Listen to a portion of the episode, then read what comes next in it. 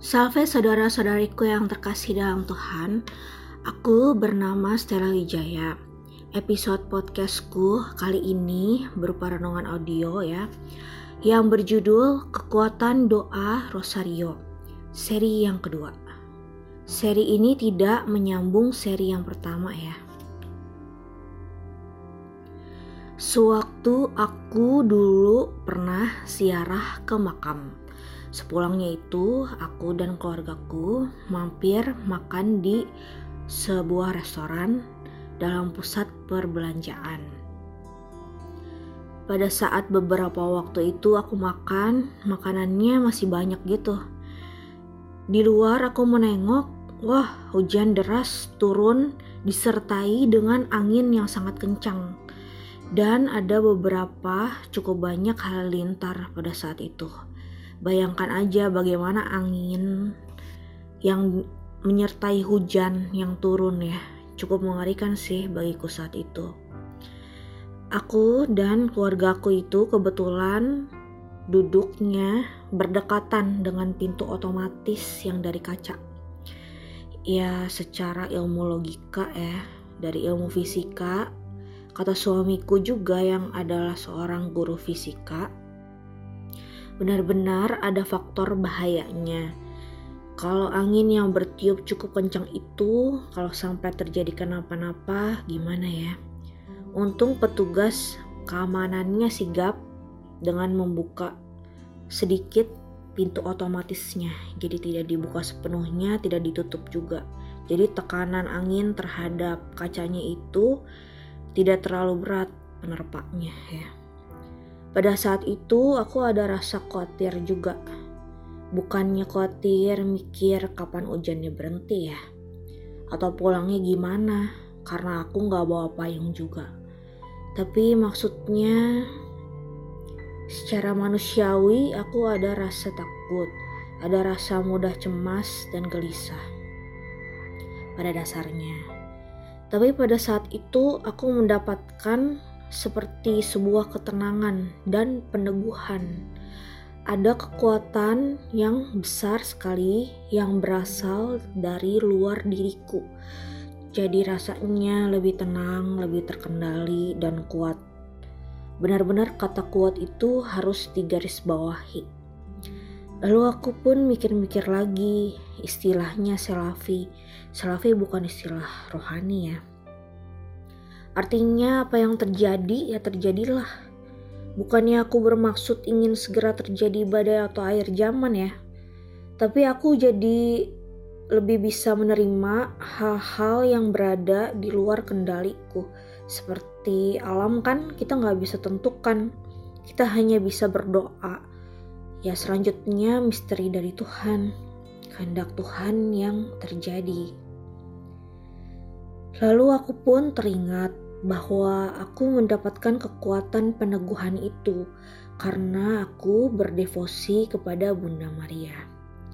Hal ini sungguh benar dan sungguhan bahwa Bunda Maria itu dapat menolong kita.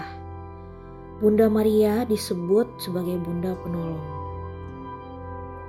Kekudusan hidup beliau dan ketaatan hidup beliau bisa membawa kebaikan bagi manusia. Kekudusan itu bersifat menular. Bagi kita yang berdoa Rosario, kita juga turut terlindungi dari segala hal yang tidak baik, dan pada saat uh, kalau saat yang tidak disangka kayak begini, kita jadi lebih merasa tenang. Aku mikir, pada saat itu aku udah berusaha berbuat baik sebaik mungkin. Aku udah nulis beberapa banyak judul renungan pribadi yang bukan saduran. Aku sudah berusaha berbuat silih sebaik mungkin yang aku bisa. Sedikit banyak udah pelayanan. Bukannya karena bermaksud apa-apa aku bilang kayak gini. Maksudnya untuk menenangkan diriku pada saat itu. Kalau kita tidak berada dalam keadaan dosa berat, sebenarnya kita lebih tenang dan lebih siap.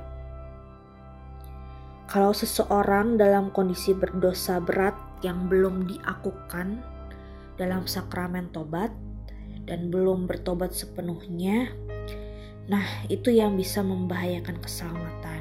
Hati-hati aja. Aku punya rosario ada banyak. Yang bertahan yang aku pakai sampai sekarang ada dua. Yang pertama rosario warna merah, beli di gereja, katedral, ada toko bukunya gitu. Yang kedua, rosarionya cenderung berwarna putih bergradasi orange tua.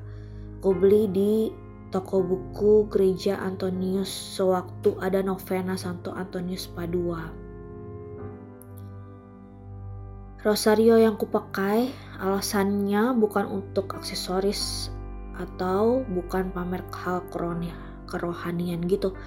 Maksudnya adalah silih sebagian. Jadi ada istilah-istilah di gereja Katolik, ada silih penuh, ada silih sebagian. Nah, kalau buat tanda salib itu, misalnya sebelum berdoa di tempat umum seperti restoran, sebelum makan gitu, itu termasuk silih sebagian. Tanda salib adalah tanda kemenangan kita dan juga tanda bahwa kita percaya pada Allah Tritunggal Maha Kudus, yaitu Bapa, Putra, dan Roh Kudus. Dengan memakai manik rosario, kita sudah termasuk melindungi diri kita dari hal-hal yang tidak baik. Jadi rosario yang sudah diberkati oleh seorang imam, seorang romo kita panggilnya, itu mempunyai daya energi perlindungan. Karena romo menerima sakramen imamat yang energi rohnya bisa untuk memberkati benda-benda rohani seperti rosario. Jadi kalau kita berada di luar rumah atau di mana aja di dunia roh, kita memakai manik rosario itu seperti sebagai penanda bahwa kita ini adalah milik Bunda Maria, jadi roh jahat itu tidak bisa mengganggu kita. Dengan berdoa rosario, kita juga sudah termasuk mendoakan jiwa-jiwa di api penyucian untuk keselamatan mereka. Jiwa-jiwa di api penyucian sangat membutuhkan doa kita. Aku berdoa dan berdevosi pada Bunda Maria selain kepada Santo Mikael ya. Karena aku pada awalnya ikut Legio Maria. Di situ aku mulai terbiasa untuk berdoa rosario. Oh, kira udah cukup ya untuk episode lima kali ini. Bunda Maria, lindungilah kami. Bunda Maria, sembunyikanlah kami di bawah mantelmu. Amin.